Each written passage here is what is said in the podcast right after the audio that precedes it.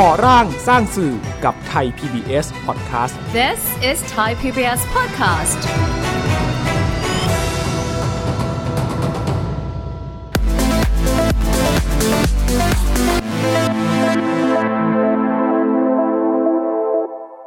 เราต้องรอความชัดเจนจากชมประทาน ว่าจะให้น้ำเรามาขนาดไหนแค่ไหนวันไหน เมื่อ 54 เนี่ยท่วมเยอะว่าสุดแล้วนะ แต่เรายังนอนได้ แต่เป็นนี้อยู่ไม่ได้เลยค่ะทีวีสาธารณะหลักการสำคัญคือ คุณอยู่กับประชาชน อยู่กับสังคมส่วนใหญ่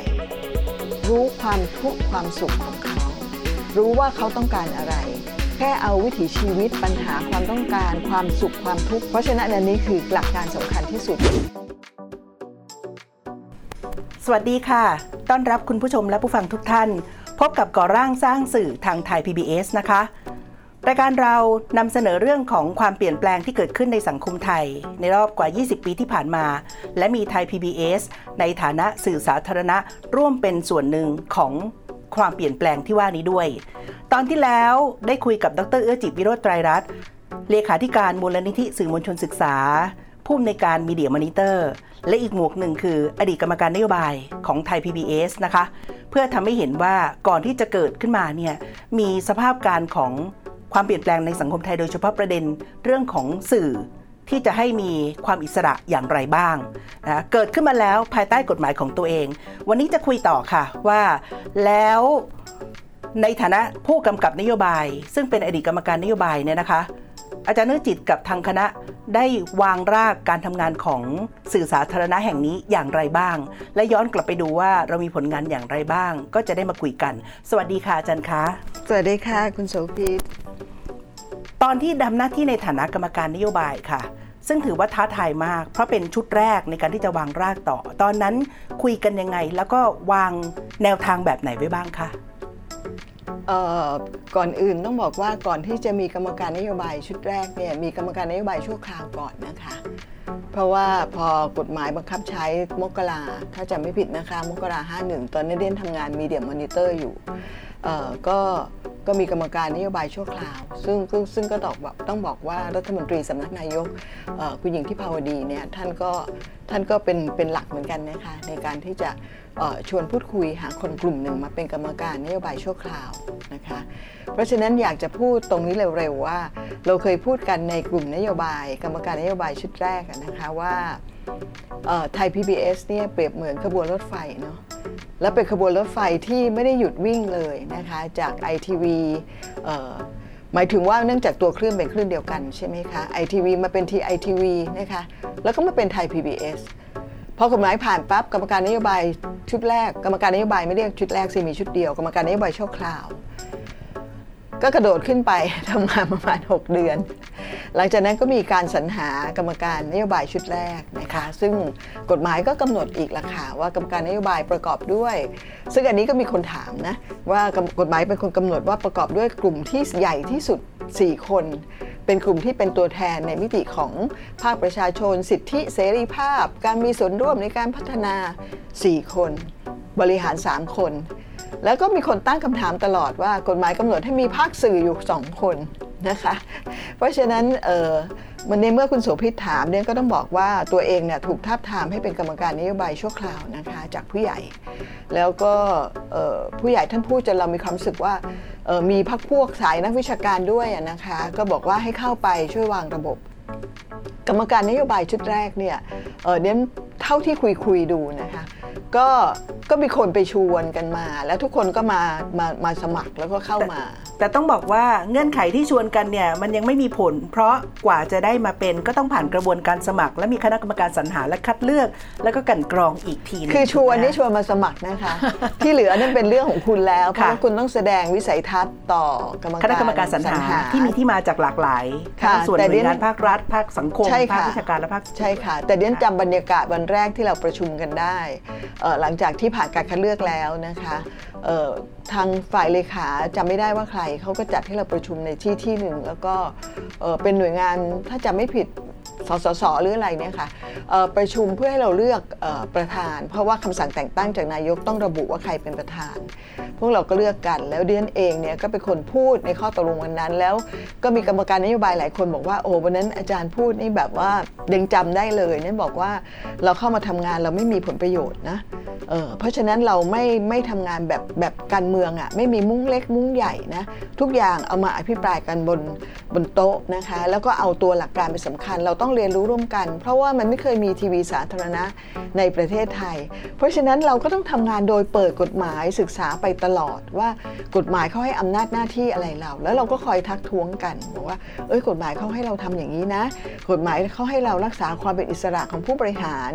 และของงานรายการนะ เราก็เราก็ทักท้วงกันเองอะนะคะก็ค่ะก็ทักท้วงกันบางบางทีก็แรงๆเหมือนกัน ก็ต้องบอกว่าเป็นของใหม่ยังไม่เคยเกิดขึ้นมาก่อนใช่ก็ต้องมาวางเรียกว่าเป็นหินถมทางอะ่ะตั้งแต่แรก ๆ เลยนะใช่นะอะไรบ้างคะที่เป็นตัว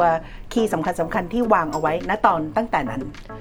ต้องสารภาพว่านอกจากสัญญาใจเนาะที่เราพูดกันนะคะเราบอกว่าถกเถียงอะไรถกเถียงกันบนโต๊ะไม่มีการไปเตรียมกันมาก่อน แล้วถึงเวลามาโหวตไม่ทำแบบนั้นนะคะ เพราะฉะนั้นเราจะไม่มีการมาล็อกกันก่อนแล้วเจอกันบนโต๊ะประชุมเลย แล้วก็คุยกัน อันนี้เป็นเรื่องข้อตกลงเอ่อในกลุ่มกรรมการด้วยกันนะคะเอ่อซึ่งซึ่ง อันนี้พูดถึงบรรยากาศก่อนนะคะคือคือก่อนอื่นเนี่ยต้องเตรียมเนื้อเตรียมตัวนะคะ เป็นกรรมการนโยบายที่มีอายุสั้นที่สุด ในประวัติศาสตร์กรรมการนโยบายไทย PBS เพราะเป็นคนที่จับสลากออกนะคะค่ะอันนี้เป็นกติกากำหนดไว้อ่าอันนั้นแล้วผ่านกำมาหนดครึ่ในงกฎทาหมางยแล้วต้องจับนะคะสลากออกครึ่งหเนึ่งจับสลากออก 4 คนนะคะค่ะซึ่งเดียนไม่ได้สมัครเข้าคนเดียวนะคะค่ะเดียนไม่สมัครกลับอีกเลย แต่ตอบคำถามคุณโสภิตก็คือว่ากรรมการนโยบายก็เปิด เปิดกฎหมายแล้วก็ทำงานว่าต้องทำงานอะไรค่ะสิ่งที่เดียนกับเอ่อคุณสมชัยสุวรรณบันซึ่งซึ่งเหมือนกับเอาเอาสากลกับท้องถิ่นมาเจอกันนะคะ เพราะว่าดิฉันเป็นนักวิชาการนิเทศที่ทำงานกับภาคท้องถิ่นค่อนข้างเยอะ แล้วก็ทำงานสื่อระดับในประเทศเป็นหลัก คุณสมชัยเธอก็เคยอยู่ BBC นะคะเธอก็มาสมัครแล้วเราก็เข้าได้เป็นด้วยกันเอ่อในส่วนของด้านสื่อเนี่ยเราก็มีภารกิจในการที่จะทำในเรื่องข้อบังคับจริยธรรมอ่ากฎหมายใช้ตัวนี้สำคัคำญนั้นกฎหมายใช้คำนั้นค่ะคะข้อบังคับจริยธรรมหรือกติกาในการทำงานของสื่อสาธารณะ ถือว่าเป็นเรื่องสำคัญ แล้วก็มีกำหนดเอาไว้ในกฎหมาย แต่ว่านี่เป็นหัวใจหลักที่ถูกยึดโยงมาต่อเนื่อง เรื่องการกำกับดูแลตัวเอง ในแง่ความรับผิดชอบต่อสังคม สาระสำคัญของการกำหนดแนวทางนี้ค่ะ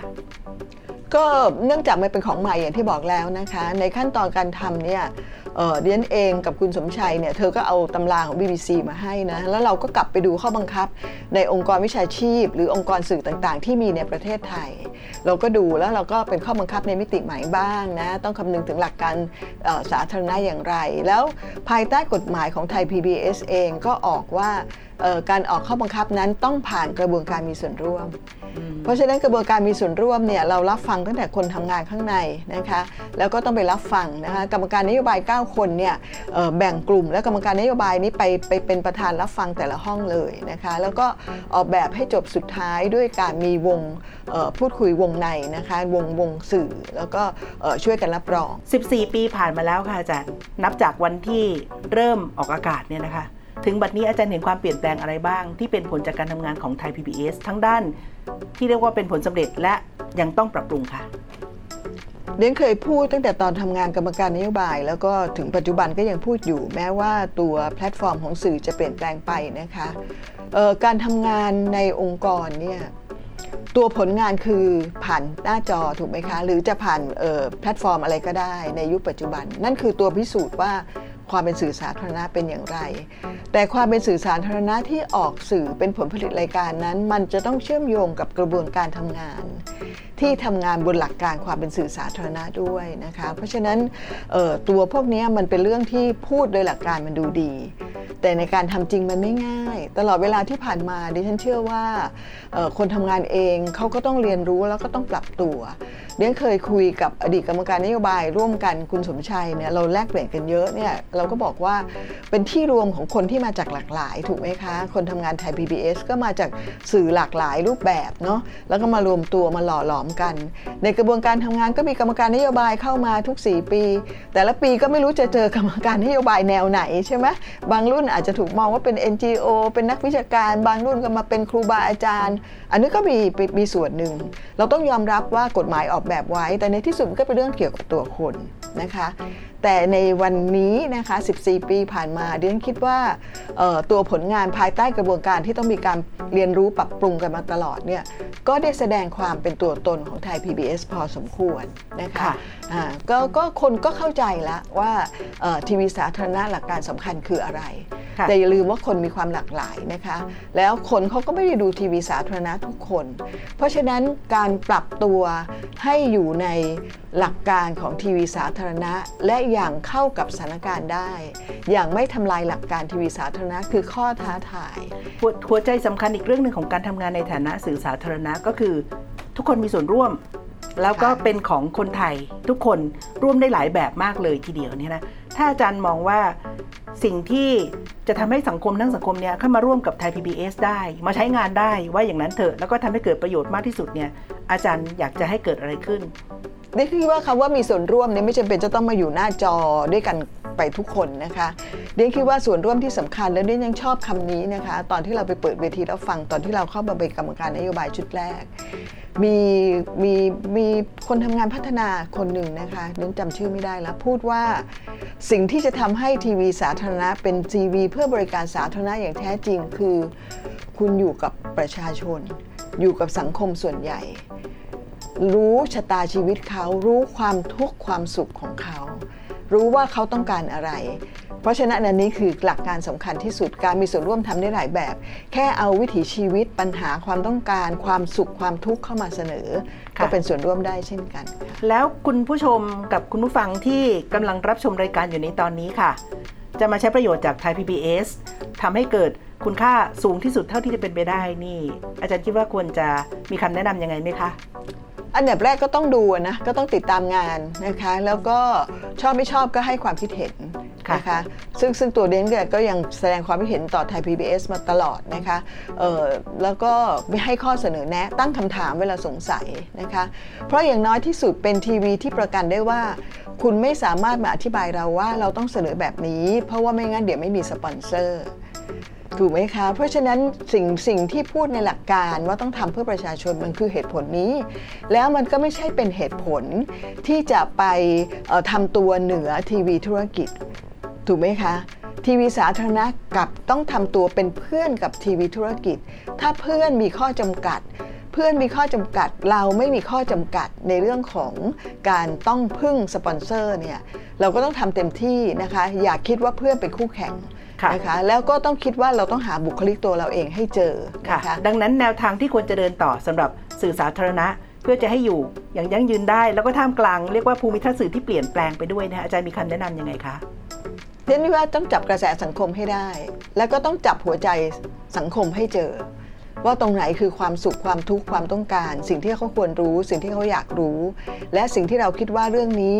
เขามีความจำเป็นต้องรู้ เพราะว่าเขารู้แล้วเขาจะเท่าทันนะคะเขารู้แล้วเขาจะมีศักดิ์ศรีมีสิทธิ์ในชีวิตตัวเอง หรือแม้กระทั่งเขารับทราบรับรู้แล้วเขาจะมีความสุข ความภาคภูมิใจในตัวเอง แล้วก็แบ่งทุกปันสุขกับผู้อื่นได้ค่ะ นี่เป็นโจทย์ที่ท้าทายแล้วก็ไทย PBS จะต้องรับเอาไว้เต็มๆนะคะ เพื่อจะเดินว่าต่อไปอย่างไรดีนะคะ ทั้งหมดก็เป็นก่อร่างสร้างสื่อวันนี้ที่เราได้คุยกับท่านดรเอื้อจิตวิโรจน์ไตรรัตน์เลขาธิการมูลนิธิสื่อมวลชนศึกษา ผู้อำนวยการมีเดียมอนิเตอร์ แล้วก็เป็นอดีตกรรมการนโยบาย ผู้วางรากในยุคแรกของการเกิดสื่อสาธารณะด้วยนะคะ วันนี้ขอบคุณมากค่ะ ก่อร่างสร้างสื่อจะมาพบกับคุณผู้ชมทางสถานีโทรทัศน์ ช่องหมายเลข 3 ไทย PBS นะคะ และ พบกับคุณผู้ฟังทาง Thai PBS Podcast ได้ทั้งที่เว็บไซต์ www.thaipbspodcast.com และแอปพลิเคชัน Thai PBS ทุกวันจันทร์ถึงวันพฤหัสบดี ในเวลา 4 ทุ่ม 15 ถึง 4 ทุ่มครึ่งนะคะ พบกันกับหลากหลายเรื่องราว พื้นที่ของการพูดถึงความเปลี่ยนแปลงของสังคมไทย ในช่วงที่ผ่านมาที่ไทย PBS ได้มีบทบาทเป็นส่วนหนึ่งของฟันเฟืองของการขับเคลื่อน แล้วก็ความเปลี่ยนแปลงที่เกิดขึ้นที่ว่านี้ด้วย วันนี้ท่านดรเอื้อจิต และดิฉันโสภิตลาคุณผู้ฟังและคุณผู้ชมไปก่อนนะคะ สวัสดีค่ะ